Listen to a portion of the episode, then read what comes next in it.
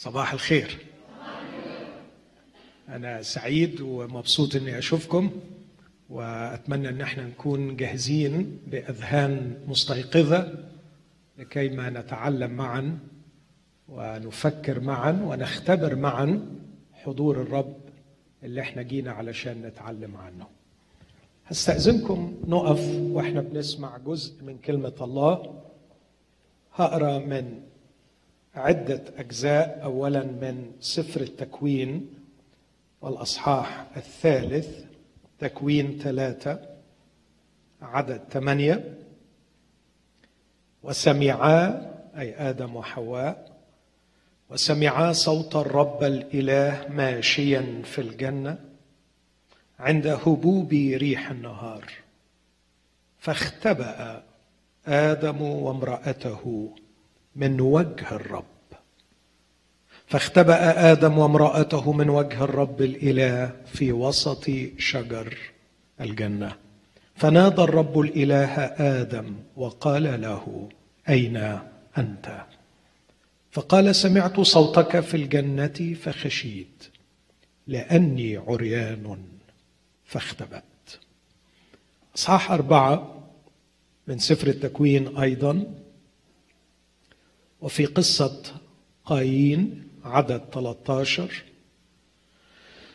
فقال قايين للرب ذنبي أعظم من أن يحتمل. إنك قد طردتني اليوم عن وجه الأرض ومن وجهك أختفي وأكون تائها وهاربا في الأرض فيكون كل من وجدني يقتلني. عدد 16 فخرج قايين من لدن الرب وسكن في أرض نود. شرقي عدن. ثم سفر أخبار الأيام الأول والأصحاح السادس عشر. في قصة عودة تابوت الرب بيد داوود والاحتفال الرائع الذي أقامه داود. يقول هذه الكلمات في أصحاح 16 وأدخلوا تابوت الله وأثبتوه في وسط الخيمة التي نصبها له داود. وقربوا محرقات وذبائح سلامة أمام الله.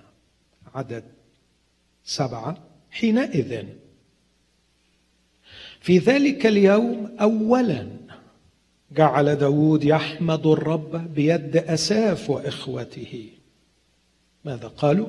احمدوا الرب ادعوا باسمه أخبروا في الشعوب بأعماله غنوا له ترنموا له تحادثوا بكل عجائبه.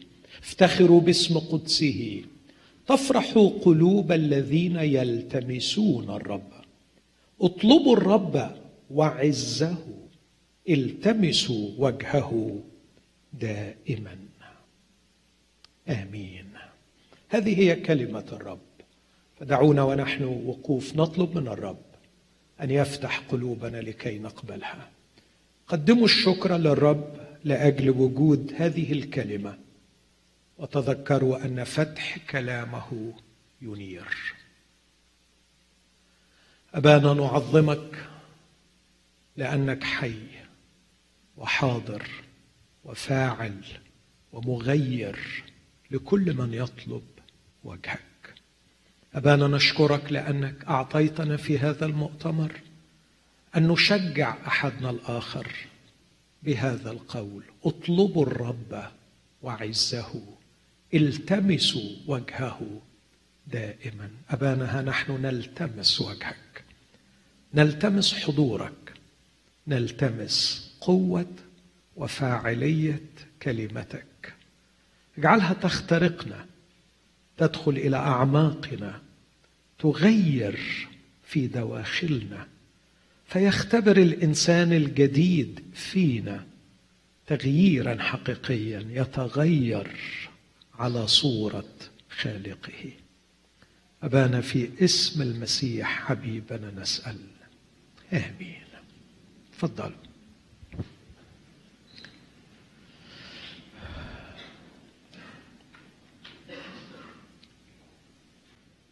هنتكلم كتير عن محضر الرب. عرفنا امبارح من دانيال إنه كلمة وجه الرب في كثير من الترجمات تترجم محضر الرب his presence. ويمكن يكون لنا فرصة نتكلم أكثر عن الفرق بين الله كلي الحضور الأومني بريزنت الله كلي الحضور وبين حضور الرب الفاعل في حياة الأشخاص أو في الخبرة الروحية للمؤمن. الله موجود حتى في الجحيم. لكن ليس سكان الجحيم يختبرون حضور الله. أقول تاني العبارة دي. الله موجود حتى في الجحيم. لا يستطيع أحد أن يجرؤ ويقول الله غير موجود في الجحيم وإلا يبقى هدم لواحدة من صفات الله باعتباره كلي الحضور كلي الوجود. لكن أستطيع بقوة أيضا أن أقول وبجرأة لكن لا يمكن أن سكان الجحيم يختبرون حضور الرب محضر الرب. إيه الفرق؟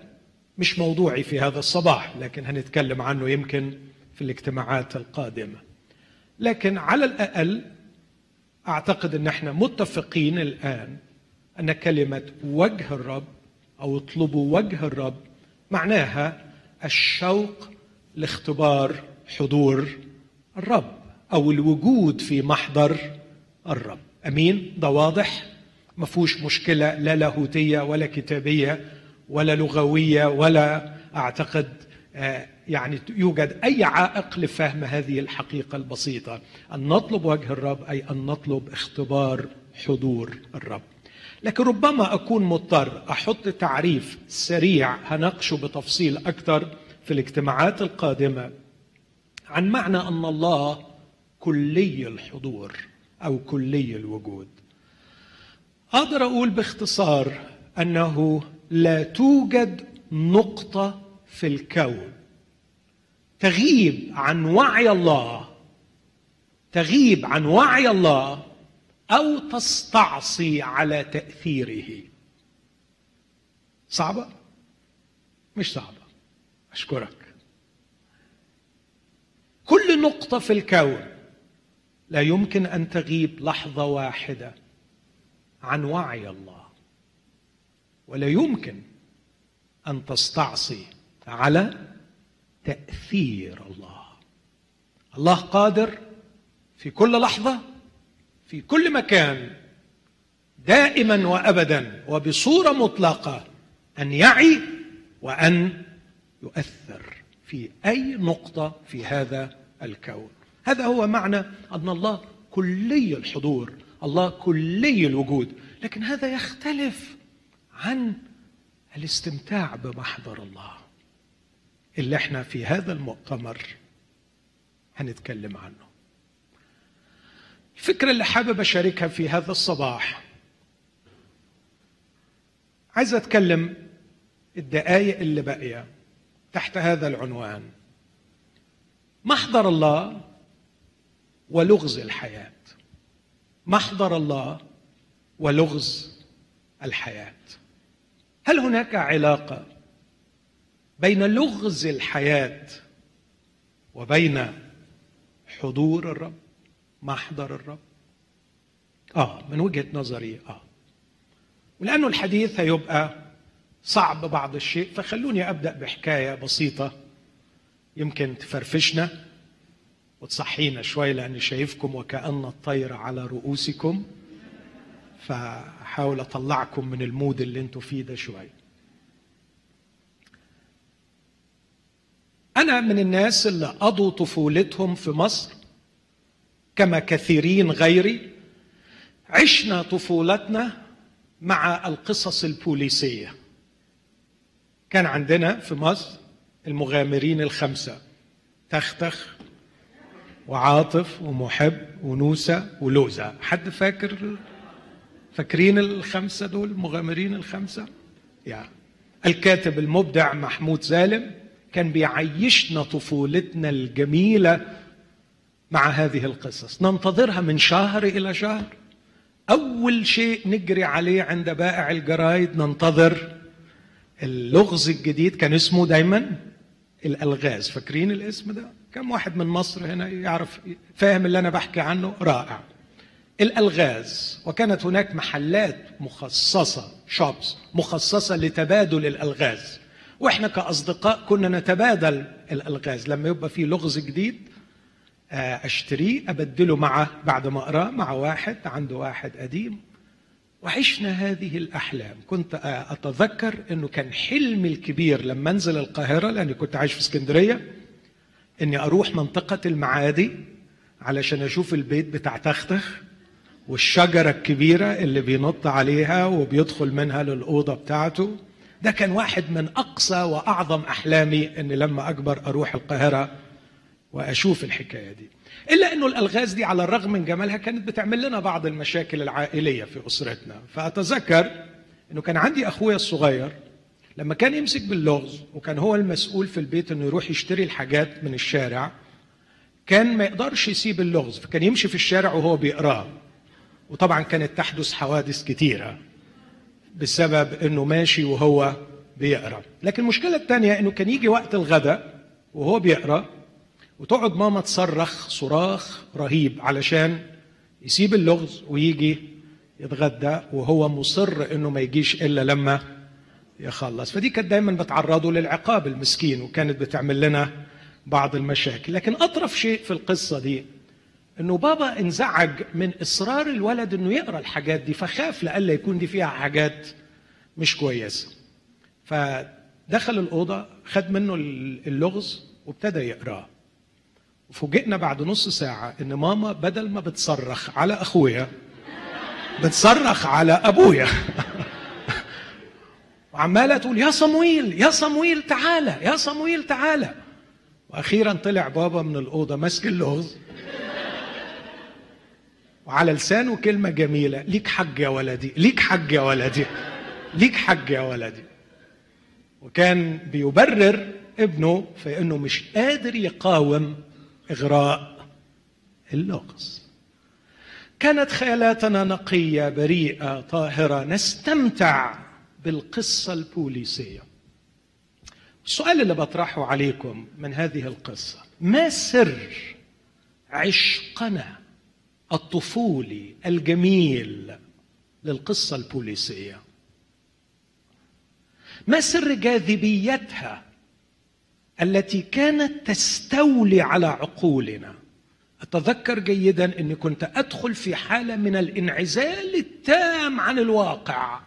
لا جوع ولا برد ولا حر ولا أصوات ولا أي شيء. كنا في الصعيد. ممكن في الشارع تخبطك حمارة وأنت ماشي ولا أنت تدخل في حاجة. لكن مفصول تماما عن الواقع بسبب أنك مسبي في هذه القصة. ما السر؟ قبل ما أجاوب هل فيكم حد قرأ قصص بوليسية وحس باللي أنا بحكيه ده واندمج معاها؟ يمكن بعضكم آه، ما قراش محمود سالم المصري لكن أجاسا كريستي ممكن آه، دورثي سايرز سايرز أشخاص تانيين أمريكان أو كتاب عرب آخرين. آه، كلنا ما ننساش أفلام شيرلوك هولمز والمفتش اللي عمال يدور على الجاني الحقيقي. ما السر؟ ما السر أن القصة البوليسية تجذبنا بهذا الشكل المذهل؟ الحقيقة المف... اللي بيحللوا وبيحاولوا يفسروا بيقولوا إن جاذبية القصة البوليسية تكمن في أن هناك أحداث تحدث في الواقع. تبدو للوهلة الأولى أن لا رابط بينها غير مترابطه أحداث حدث هنا وحدث هناك. حدث في هذه البلد وحدث في تلك. حدث في النهار وحدث في الليل. حدث مفرح وحدث مؤلم مخيف. ولا يبدو أن هناك رابط بين هذه الأحداث. لكن القصة البوليسية تقدم لنا بطل عظيم يقرأ هذه الأحداث بعين مختلفة. ويحاول أن يكتشف في كل حدث مفتاح كلو وعندما يمعن التفكير ويربط هذه المفاتيح يستطيع أن يصنع من الأحداث المتناثرة قصة واحدة ويضع أيدينا على حل هذا اللغز. هذا الأمر اسمعوني أحبائي يتجاوب بعمق شديد مع شوق داخلي عميق في كيان كل واحد فينا. أن نرى الصورة الكبرى. أن نفهم أحداث الحياة المختلفة. أن نعرف ما الرابط الذي يربط وجودنا الشخصي بهذه القصة التي تجري أحداثها من حولنا. في داخلنا شوق للمعنى. نشتاق أن نعرف ما هي القصة الكبرى التي قصتنا الصغرى هي جزء منها. لا أستطيع أن أحيا وأنا أعيش بهذا التوتر المرعب. أني جزيرة منعزلة عن الواقع الذي حولي. في داخلي توق وحنين. أن أعرف من أنا؟ وماذا أعني لك؟ وماذا أعني لبلدي؟ وماذا أعني لكنيستي؟ هل أنا مهم؟ هل غيابي سيؤثر؟ هل وجودي سيصنع فرق؟ هل أنا لي علاقة بالأحداث التي تحدث حولي؟ أم أنني رقم مهمل؟ لا قيمة له. إذا غاب أو إذا حضر لن يصنع فرقا في القصة الكبرى. شيء مرعب. أن تتخيل أن وجودك كالعدم لا يصنع فرقا في القصة الكبرى. كل واحد فينا عنده إصرار أن يدرك معنى وجوده في تلك القصة. محتاج حد ياخد بإيدي ويربط لي الأحداث ويوصلني في النهاية للصورة الكلية ويقول لي هذا هو موقعك فيها. أنت لست صفر. أنت لست عدم. أنت لست لا شيء. أذكر أحد عملائي الأعزاء اللي كنت بعالجه. كان عنده مشكلة زوجية. وأتذكر إنه تعرض لأذى رهيب من زوجته. وصل إلى حد الخيانة. لكن الغريب جدا إن الراجل ده كان يتمتع بقدر غير عادي من الاستعداد للصفح والمسامحة والغفران. لكن أذكر في مرة جاء منهارا محطما وكان قد اتخذ قراره بالانتحار. استغربت جدا إيه اللي حصل علشان يوصلوا لهذه الحالة بينما المآسي في الماضي لم تصل به إلى هذا الوضع. قال لي مراتي النهارده قالت لي أنت هوى. مؤلمة فكر فيها. وهو ليس بفيلسوف. ولا أعتقد أنه صاحب فكر عميق جدا يحاول أن يعطي الكلمات معاني أكثر من حجمها لكن هذه الكلمة سحقته لما مراته قالت له أنت هوى. إيه المقصود بأنت هوى؟ أنا ما أعرفش هي إزاي جابت الكلمة دي لكن عرفت إزاي تسحق هذا الإنسان. عايزة تقول له أنت nothing. أنت لا شيء. أنت وجودك زي قلته. أنت عدم. هذا الشخص الذي تحمل الخيانة لم يتحمل العدم. هذا الشخص الذي جرح جرحا عميقا بالخيانة استطاع أن يتعافى لكنه لم يستطع أن يتعافى عندما وصفته امرأته بأنه لا شيء. لا أحد فينا يقبل أن يكون لا شيء. لكن القصة المؤلمة أن كثيرين منا يعيشون دون أن يعرفوا هم أي شيء. رافض أن أكون لا شيء لكن الحقيقة مش قادر أعرف ماذا أكون. ما هو هذا الشيء الذي أنا أكون. وأنا لا أستطيع أن أعرف ماذا أكون بالانفصال عن الأحداث التي تجري حولي. فأنا كائن علاقاتي يتم تعريفي في ضوء مجموعة ضخمة من العلاقات مع الأشخاص ومع الأحداث. تخيل لو الحياة خلت من العلاقات التي أنت فيها وخلت من الأحداث التي جرت في حياتك أنت لن تكون أنت. أنت نتاج مجموعة ضخمة من الأحداث ومن العلاقات. يتم تعريفك بناء عليها. لذلك لدينا شوق عميق أن أعرف أين موقعك كلمة في الجملة وأين موضعك جملة في الفصل وأين موضعك فصل في هذه القصة الكبرى. نتوق لمعرفة القصة الكبرى. هذا ما تفعله القصة البوليسية ولهذا لها هذه الجاذبية الشديدة جدا. لكن الحقيقة على قدر يعني ما قرأت لا أذكر قصة بوليسية واحدة قرأتها لم يصل فيها مفتش المباحث إلى الجاني لكن كان دايما آخر القصة في حل. وهذا أيضا ما يجعل الشغف يزداد. أريد أن أصل إلى الحل عايز النهاية. مش قادر أستنى. وده اللي كان بيخلينا مصرين إن الا نشرب الا نفعل أي شيء لأننا نريد أن نصل إلى الحل. تخيلوا لو كان شخص مش عارف أوصفه إزاي شخص مش حلو جه همس في ودني وقال لي على فكرة القصة دي هتنتهي بلا حل.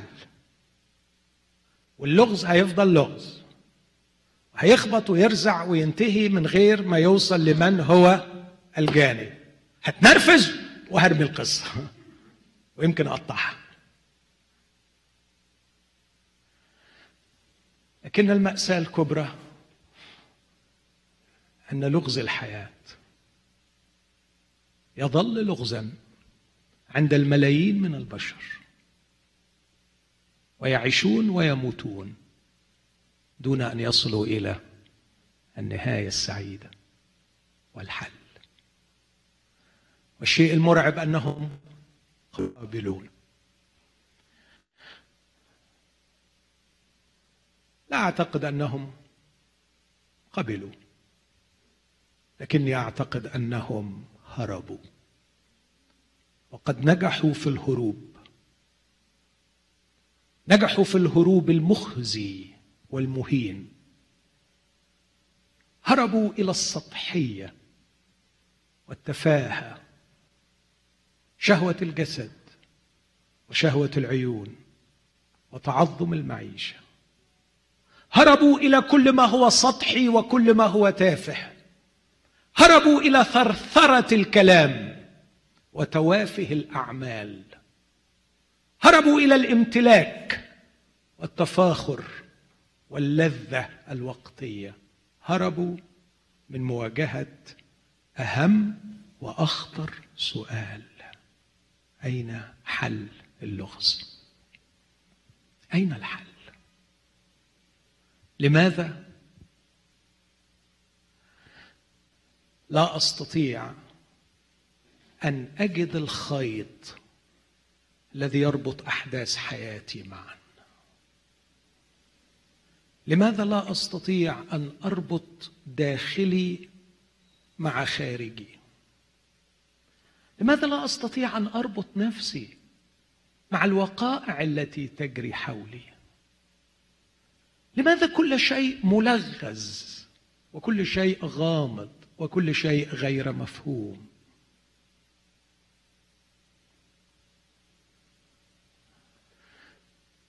هذا السؤال المضني هذا السؤال المرعب هو واحد من أكبر أسباب الحيرة والاكتئاب والفساد الأخلاقي أحيانا وهو الذي يمكن أن تجده كامنا. وراء كل مظاهر الهروب الهروب. كانت السينما في يوم من الأيام مجال للهروب. كانت الخمارات في يوم من الأيام مجال للهروب. اليوم أصبحت المخدرات وال pornography. اسمحوا لي أقول والفيسبوك والتويتر. مع كل تقديري للميديا كوسائل قد تكون في مجالها الصحيح نافعة ونافعة جدا. أعرف اشخاصا كثيرين عرفوا المسيح من خلال الفيسبوك.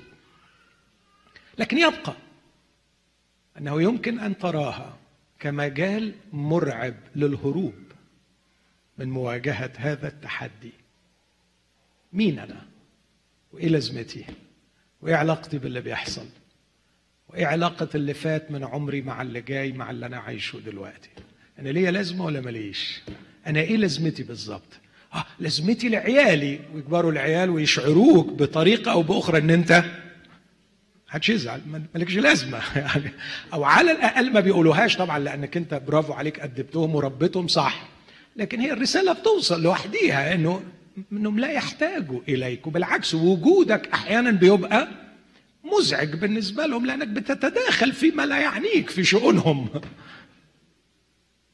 بس أنت بتحاول لسه تقنع نفسك إنك مهم جدا بالنسبة لهم فبتسأل عن صحتهم وعن أكلهم وعن شربهم وهم بيشوفوا هذه الأسئلة في منتهى السخافة بس أنت بتعمل روحك. مش واخد بالك برضه مين أنا؟ إيه علاقتي بما يحدث؟ لكن أنا هنتقل من المستوى الفردي وأشوف المستوى العالمي شوية. لو زهقتوا قولوا لي. يعني لو حسيتوا إنه أنا يعني صعبت المسألة آه، الفتوا نظري. أنا أقبل التقويم بس بشرط إنه يكون بلطف يعني ما. لو أنا نظرت إلى المستوى العالمي هكتشف إن اللغز على المستوى العام أعمق جدا جدا من المستوى الشخصي. حقيقي حقيقي حقيقي.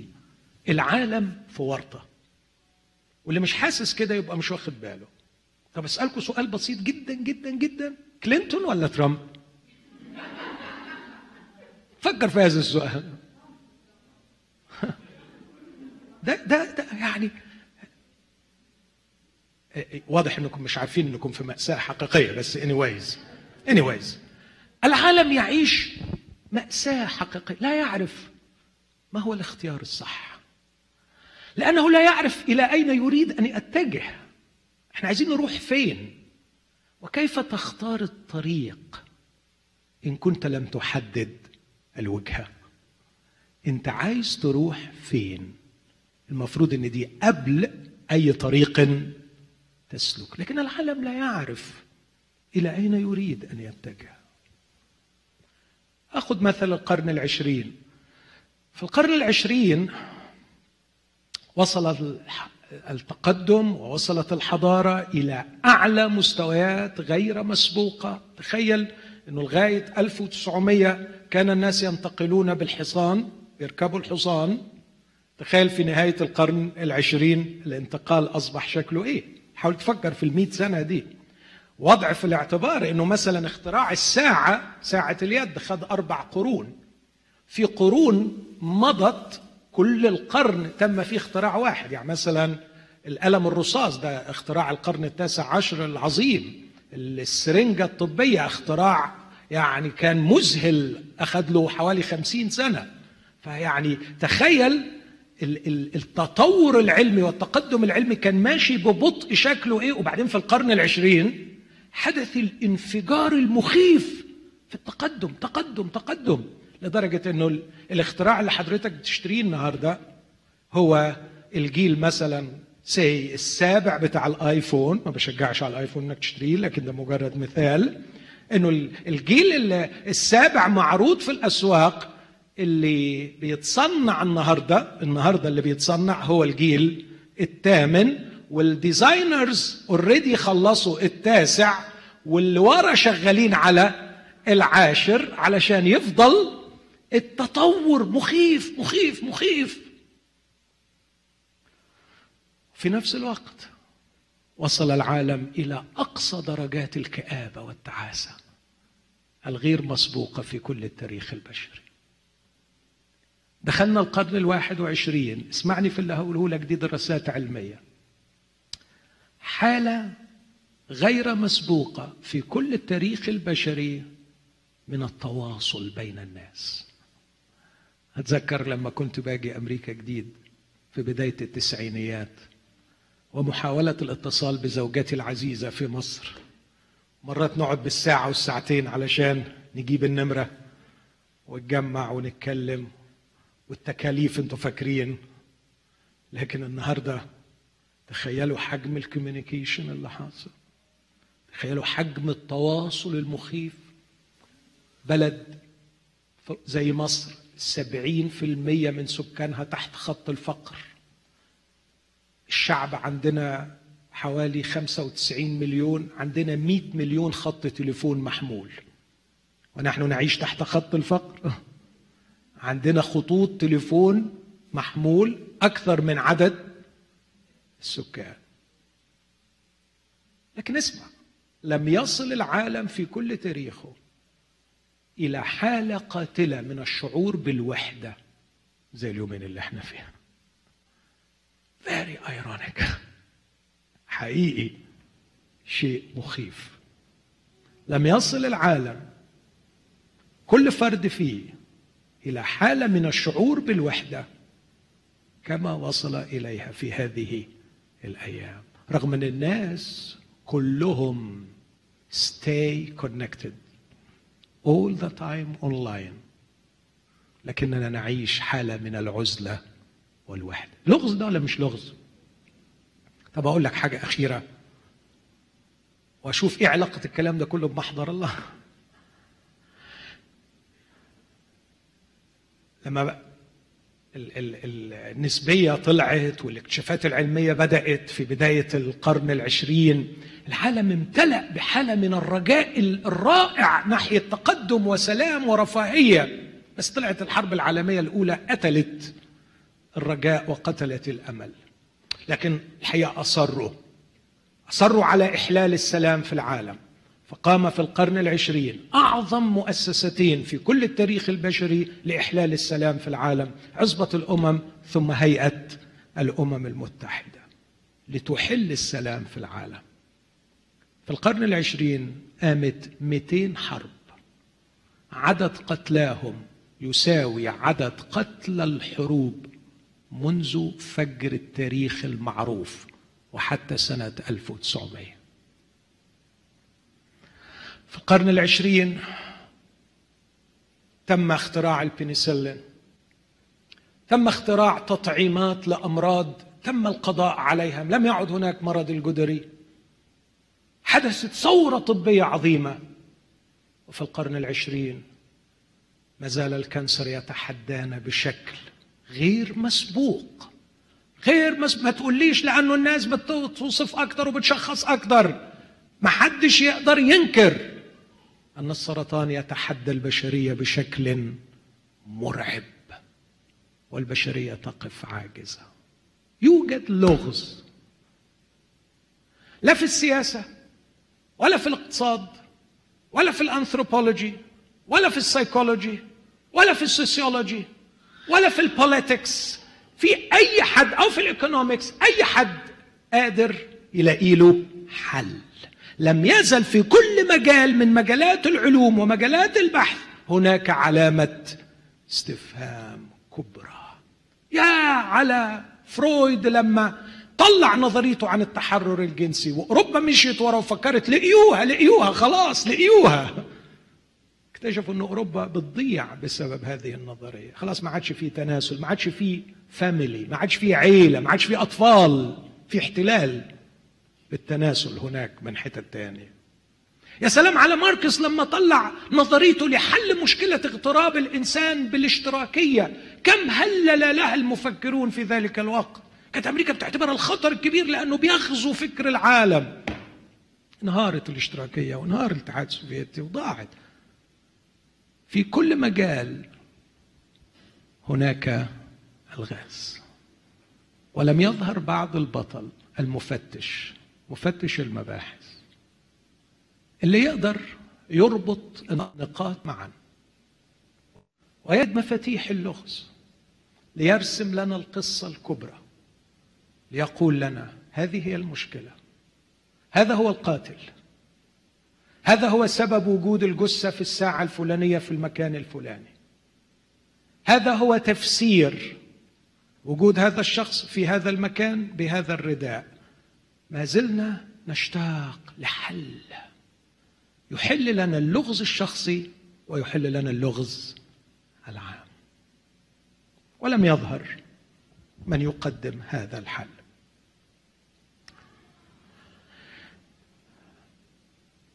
أنا قربت أخلص. ما تقلقوش. هنلاقي الحل إن شاء الله. بس يعني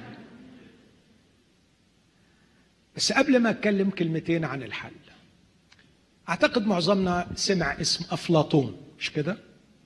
أفلاطون هو الفيلسوف العظيم تلميذ سقراط اللي كتب كل كتبه لكن اللي يشتهر به افلاطون هو إنه أول واحد أسس أكاديمية جامعة.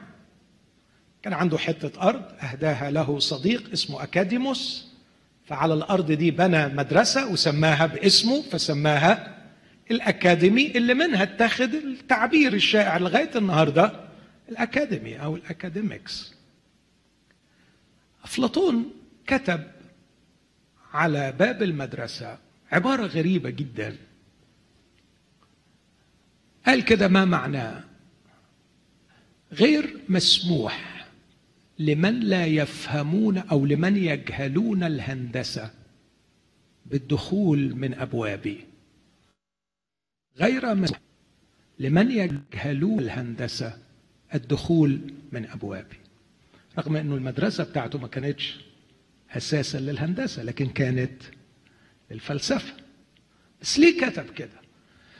تفسيرات كثيرة اتقالت لكن أقوى التفسيرات لأنه أفلاطون كان مقتنع أن احتياج البشرية هو إلى ما يسميه تخليص الظاهرة saving the phenomena.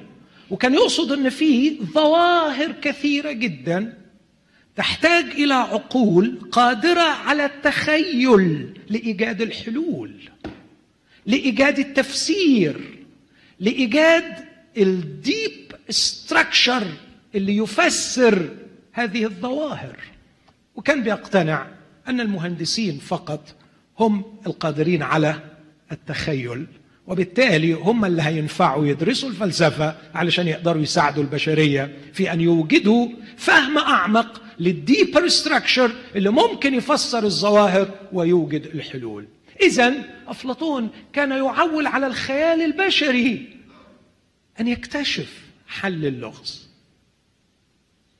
هنا أنتقل إلى كلمة الله وأقول إن على الأقل على الأقل منذ عصر النهضة في أوروبا ثم عصر الإصلاح ثم التنوير. على الأقل سبع قرون أو ست قرون الآن مرت من الحضارة البشرية تؤكد عجز الخيال البشري وعجز العقل البشري عن فهم أسرار اللغز وبالتالي عن إيجاد الحل. وهنا تبرز قيمة شيء. هو على النقيض من الخيال وهو الإعلان. Imagination and revelation. الخيال البشري عجز عن أن يفسر فجاء الإعلان الإلهي.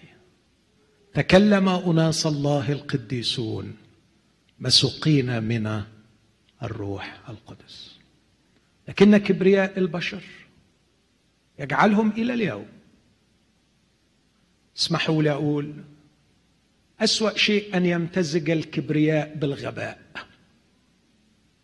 ولقد امتزج في هذه الأيام الكبرياء البشري مع الغباء البشري عندما احتقروا هذا الكتاب. الإعلان الإلهي هو مفتش المباحث الذي أوجد لنا حل اللغز. والعجيب جدا أنه من أول الصفحات وده أسلوب يعني شوية مختلف عن أسلوب القصص البوليسية. من أول الصفحات وضع أيدينا على أعظم وأهم مفتاح.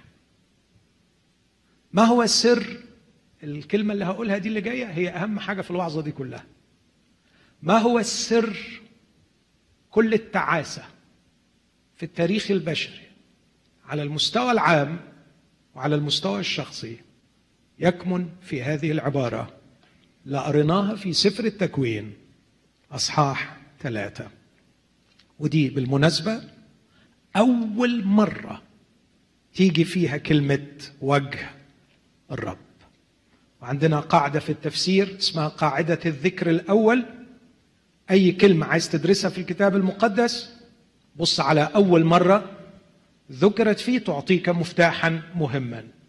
أول مرة ذكرت كلمة وجه رب بمعنى محضر الرب جاءت في سفر التكوين أصحاح ثلاثة وعدد ثمانية. وسمع صوت الرب الإله ماشيا في الجنة عند هبوب ريح النهار فاختبأ آدم وامرأته من وجه الرب. هذا الاختباء من وجه الرب هو أول مفتاح يضع الإعلان الإلهي أيدينا عليه. ونحن سنبدأ رحلتنا في كلمة الله. يعطينا المفتاح لفهم أسرار. اللغز الصغير لغز حياتك. واللغز الكبير لغز هذه الحياة بصفة عامة. لا أريد أن أقفز للكونكلوجنز بسرعة لكن بكل أمانة أقول كل تعاسة في الحياة كان ورائها اختباء من وجه الرب وكل نجاح في الحياة كان وراءه وجود في حضرة الرب. يقول له أمامك شبع سرور في يمينك نعم إلى الأبد تعرفني سبيل الحياة. هذا هو سبيل الحياة. لقد حدثت كارثة كبرى جعلت حياتي الشخصية لغزا وجعلت قصة البشر على الأرض لغز أعظم. السبب الذي جعل حياتي لغز وجعل قصة البشر لغز سبب واحد اختبأ من وجه الرب. إخوتي الأحباء صدقوني هذا هو التصميم الإلهي لي كإنسان نحن كبشر لم نصمم to be on away from his presence. لن نكون بشرا. لن أكون انسانا بمعنى كلمة إنسان. أعيش كإنسان أنجح كإنسان أستمتع كإنسان أنفع كإنسان أؤثر كإنسان أثمر كإنسان. لم أصمم لأكون انسانا وأنا مستقل عن محضر الرب. هو ده التصميم الرئيسي. هو ده التصميم الرئيسي. أنا مخلوق ديزايند to work in his presence. وبعيد عن محضره. لا يوجد إلا أشلاء إنسان. لا يوجد إلا خيال إنسان. لا يوجد إلا حطام إنسان. لا توجد إلا أشلاء متناثرة. لا تصنع قصة. لا تحكي حكاية. كلمات مبعثرة. كلمات مبعثرة. وصفها سليمان رغم كل الإمكانيات اللي عنده لكن بعيدا عن العلاقة معه والعيشة في محضره. باطل الأباطيل الكل باطل وقبض الريح. محضر الرب وجه الرب الشركة مع الرب المصالحة مع الرب. العيشه في خضوع للرب العيشه في انسجام مع مشيئة الرب. العيشه من أجل غاية كبرى أرادها الرب. عندما أنسجم مع الله وأدخل لمحضر الله وهنفهم يعني ندخل لمحضر الله ما هياش مجرد حالة نفسية إن إحنا نتعذب. لكن ده شيء واقعي شيء وجودي شيء فاعل شيء مؤثر. عندما أتصالح مع الله وأندمج مع الله وأعيش ليس بعيدا عن وجه الرب. ساعتها هكتشف أنا مين وأنا هنا ليه وهكتشف أجمل اكتشاف. مش عارف أوصفه لك إزاي لكني بحلم لك بيه بحلم لك بيه. بحلم لكل واحد فينا أن يصل لهذا الاكتشاف. أن تكتشف علاقتك بالقصة الكبرى. أنت موجود في العيلة دي في البلد دي في الشغلانة دي في الوقت ده مع الظروف دي ليه هتكتشف؟ وهتعرف إيه تأثير الخسارة وإيه تأثير المكسب وإيه قصد الله من وراء النجاح وايه قصد الله من وراء الحرمان هتعرف وتفهم أن حياتك ليست جذر جزر مبعثرة لا يربطها رابط أو كلمات مبعثرة لا تصنع جملة لكن ستكتشف أنها قصة جميلة يكتبها مبدع. هو الرب اللي انت اخترت إنك تكون فيه. محضره. شكسبير ليه عبارة مرعبة على فم هاملت اي ثينك أو يمكن ماكبث مش فاكر. الحياة أقصوصة يرويها أحمق. الحياة أقصوصة يرويها أحمق. لكن حياتي مع الرب في محضر الرب في وجه الرب ليست هكذا لكنها رواية يكتبها أعظم مبدع. يأخذ بيدي ويسير معي. أدخل في ضيقة أخرج إلى رحب.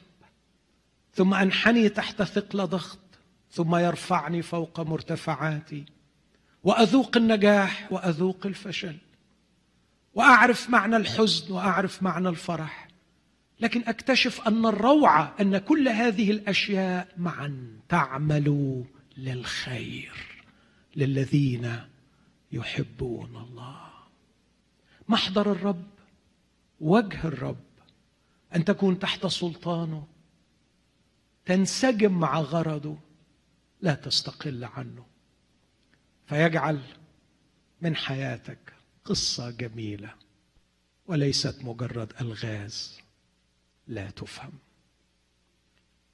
أتمنى من قلبي إن الفكرة تكون وصلت.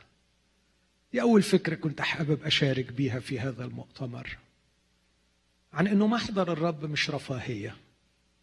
محضر الرب مش تعليم لاهوتي. محضر الرب مش حاجة نجربها لما ندخل الاجتماعات. محضر الرب قضية أعمق جدا. إما أنك تكون في حالة استقلال عن الرب أو في حالة خضوع للرب. ماذا حدث عندما استقل آدم عن الرب؟ اختبأ من وجه الرب خلونا بسرعة كده بسرعة شديدة جدا. خلينا نشوف في آدم ونتائج الاستقلال عن محضر الرب. ماذا حدث؟ هو فسد؟ هو فسد ولا ما فسدش؟ فسد. إيه علامات فساده؟ الاختباء هو الاستقلال. هو حالة الاختار الاستقلال لكن إيه علامات الفساد؟ ما الهروب هو الاستقلال. إيه رأيكم في علاقته مع مراته بعد ما سقط؟ في كده باظت وأكثر شيء وأخطر شيء. بيملى الحياة بالألغاز هو فساد العلاقات على فكرة.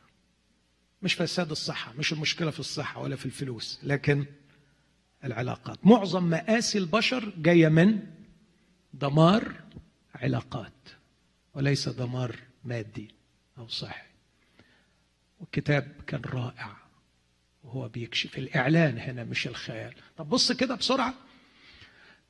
آدم بعد الاختبار أين أنت؟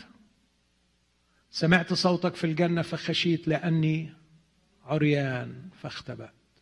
Okay يا حبيبي. I am a gracious God. I love you. أنا مستعد. أصالحك. وكتير لما بعلق على دي بقول زي الأستاذ ال kind اللي نفسه ينجح الطالب الخايب. أنا جربت الحكاية دي. أنا في وقت كنت طالب خايب. وكان عندي أستاذ فعلا. أستاذ رائع جدا. درسني وأنا عمري 13 سنة. عشان كده مش ناسيه وفاكر. وعرفت امبارح إنه مريض في ولاية هنا هروح أزوره. لأنه كان دايما يحاول إن هو ينجحني. كان عايز ينجحني. فالرب بيعمل معاه كده عايز ينجحه. فبيقول له ومن أعلمك أنك عريان؟ هل أكلت من الشجرة التي أوصيتك ألا تأكل منها؟ عارفين؟ يعني لما الأستاذ يقول له مثلا من أين تشرق الشمس والولد خايب؟ يقول له هل تشرق من الشرق كما علمتك من قبل؟ واخدين بالكم؟ يعني يا خايب يا خايب قول إيه؟ أه؟ قول يس قول أيوه هل أكلت من الشجره التي أوصيتك؟ وحتى بص الرقة ما بيقولوش التي أمرتك لكن بيقولوا التي أوصيتك ألا تأكل منها. ياس ياس خلص خلص قول. أكيد عنده حل. ما أعرفش الحل كان هيبقى في شكله إيه. يا سلام لو كان الرد. يس أخطأت. أخطأت. عوجت المستقيم. يمكن كان سمع في الحال. لن تجازى. عليه أفديك من خطأك. لكن بص بص المصيبة.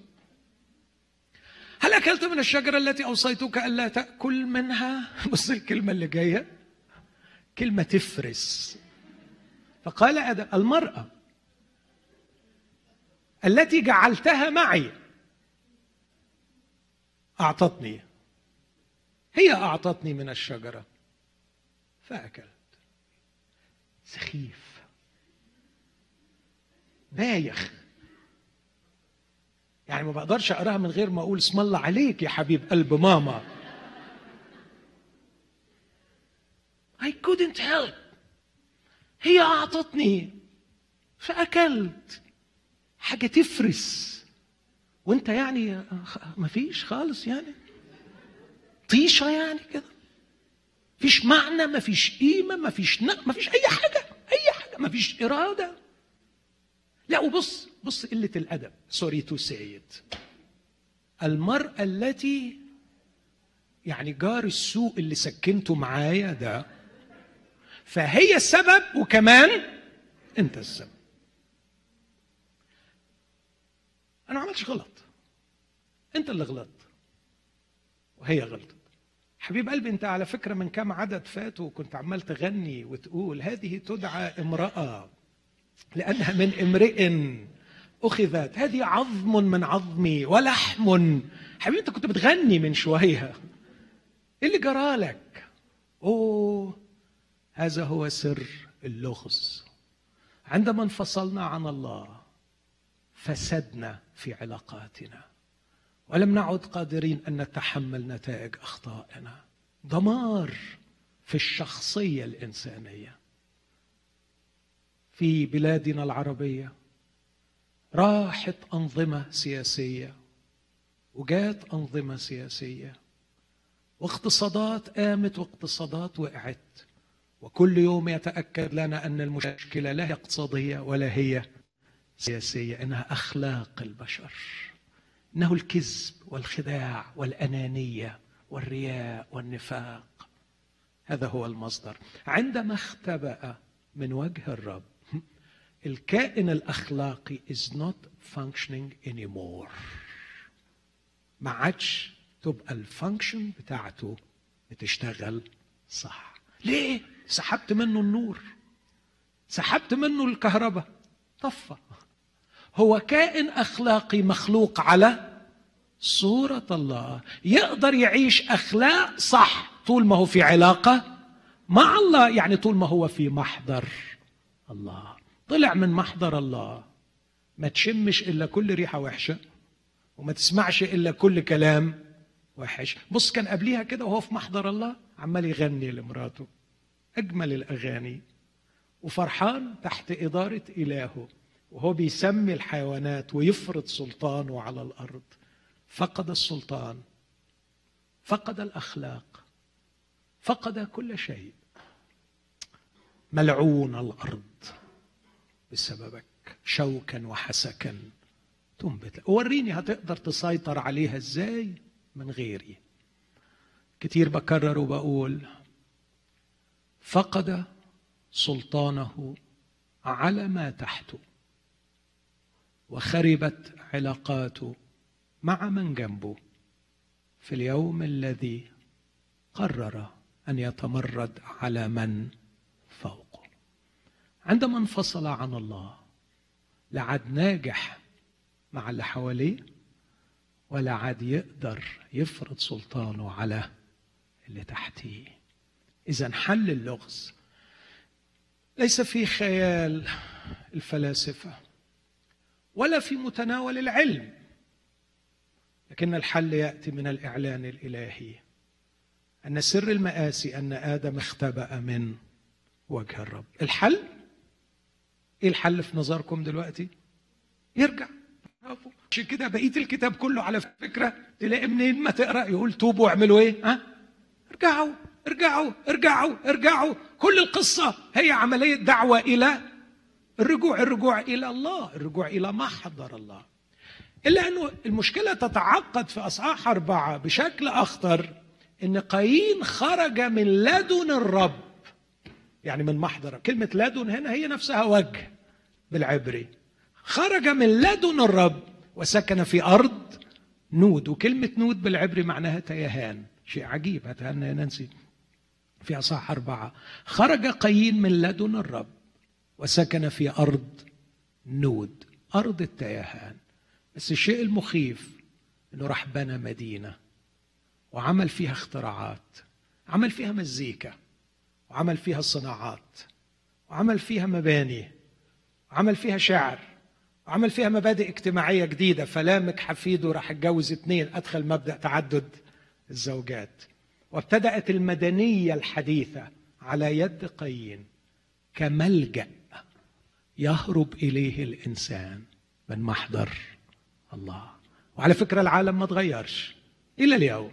ما العالم بكل حضارته إلا بناء بناه الإنسان يحاول أن يهرب إليه لكي يجد علاجا من مأساة الاستقلال عن الله. لكن ما سردت عن مآسي القرن الواحد والعشرين والقرن العشرين تؤكد أن هذا الهروب هروب فاشل ولم ينجح.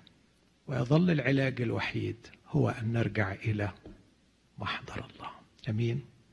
خلونا نقف وإحنا بنرنم مع زياد. خلونا ناخد دقايق. نقدم الشكر للرب لأجل الإعلان الإلهي اللي ادانا الحل اللي كشف لنا السر اللي قال لنا على السبب. اللي حط إيدينا على مفاتيح اللغز وكمان بيدعونا للعودة إلى الرب.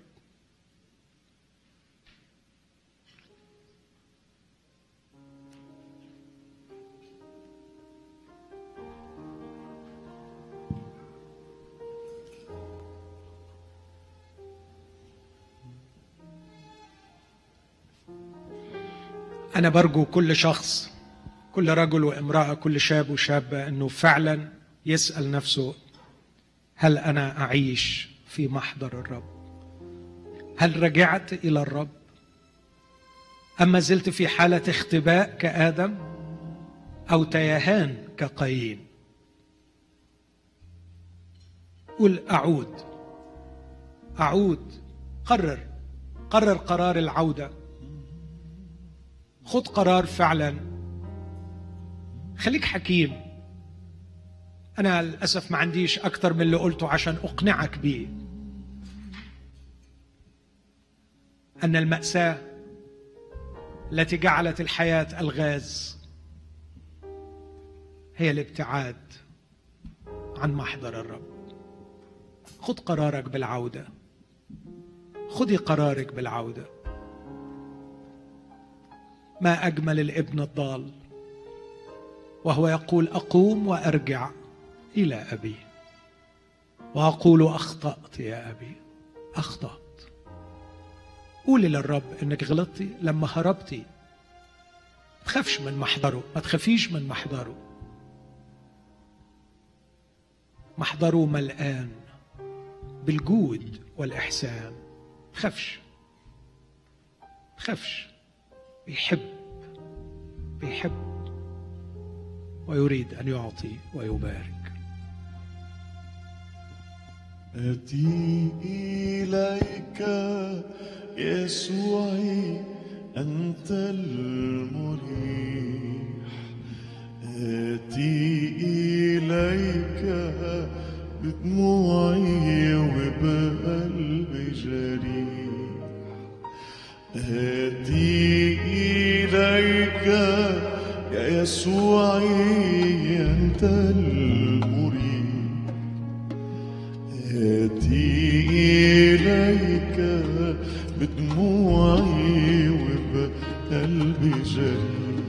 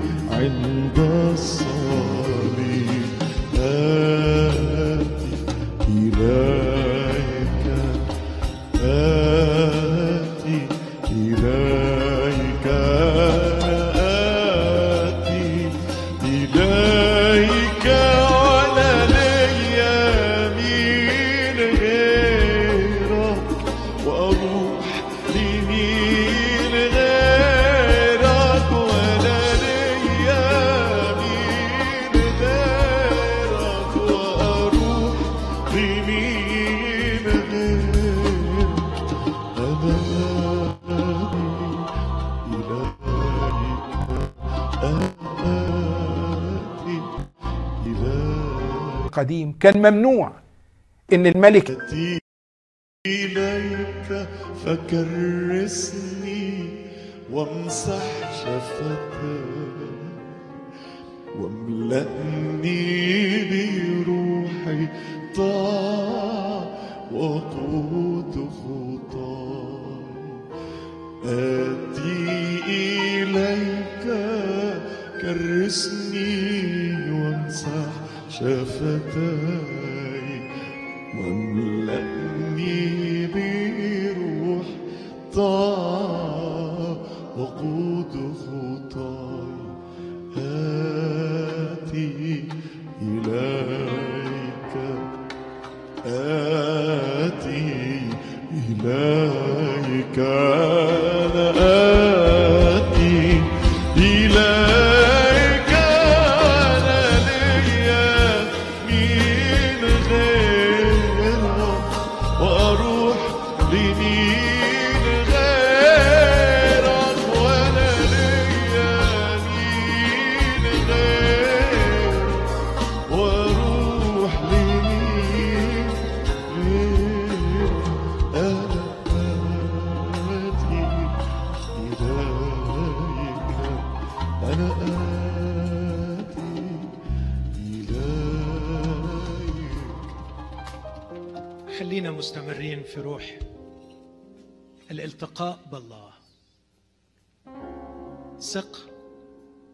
ليس عن كل واحد منا ببعيد. خليني أشاركك بحكايتي. أخطأت إليه. عملت الشر قدام عينيه. فعلت كل شيء رديء. بحكي عن نفسي. دمرت نفسي وعلاقاتي. اكتئبت. فكرت جديا في الانتحار. لكن يوجد مخلص اسمه يسوع. قد وجدني. قد وجدني. لا أدعي أني أنا بحثت عنه لكني اكتشفت أنه أحبني ولم ينسني. ومع أول تحرك في قلبي نحوه وجدت أمامي أخذ بيدي أخرجني من طين الحمأة أصعدني من جب الهلاك. ولي أكثر من ثلاثين سنة أسير برفقته. يسير معي. حول حياتي التي كانت مبعثرة إلى قصة هو يكتبها. لا أدعي أني أفهم كل التفاصيل. لكني أشهد أني وجدت المعنى لحياتي. أشعر بأني خروف على منكبيه يحملني. يجتاز بي في مضايق الزمن. مشرف على نجاحي ومشرف على فشلي. يعلمني ويجعل كل الأشياء تعمل معا لخيري هذا هو المخلص يسوع الحبيب اللي بقدمه لك في هذا الصباح. إذا كنت تشعر أن حياتك ألغاز فألغاز فألغاز تشعر أنها حروف مبعثرة لا تصنع كلمة ولا جملة مفيدة خليني أدلك على المخلص يسوع المخلص. يسوع المخلص. He is a savior. هو مش مؤسس دين هو مخلص. يأخذ بأيدي التعاسة والحيارة. ويخرج بنا إلى النجاح. اقبل يده الممدودة من أجلك ولأجلك. حط إيدك في إيده وقول له يا حبيبي يا يسوع يا مخلصي امسك بإيدي وسر معي. أعيش في محضرك. لن أختبئ ولن أهرب لكني ألتصق بك. فأنا لك ولغيرك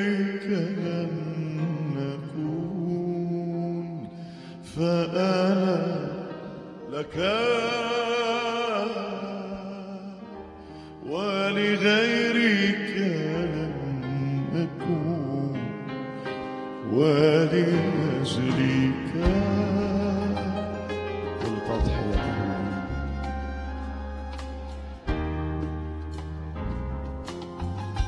ليس مثلك.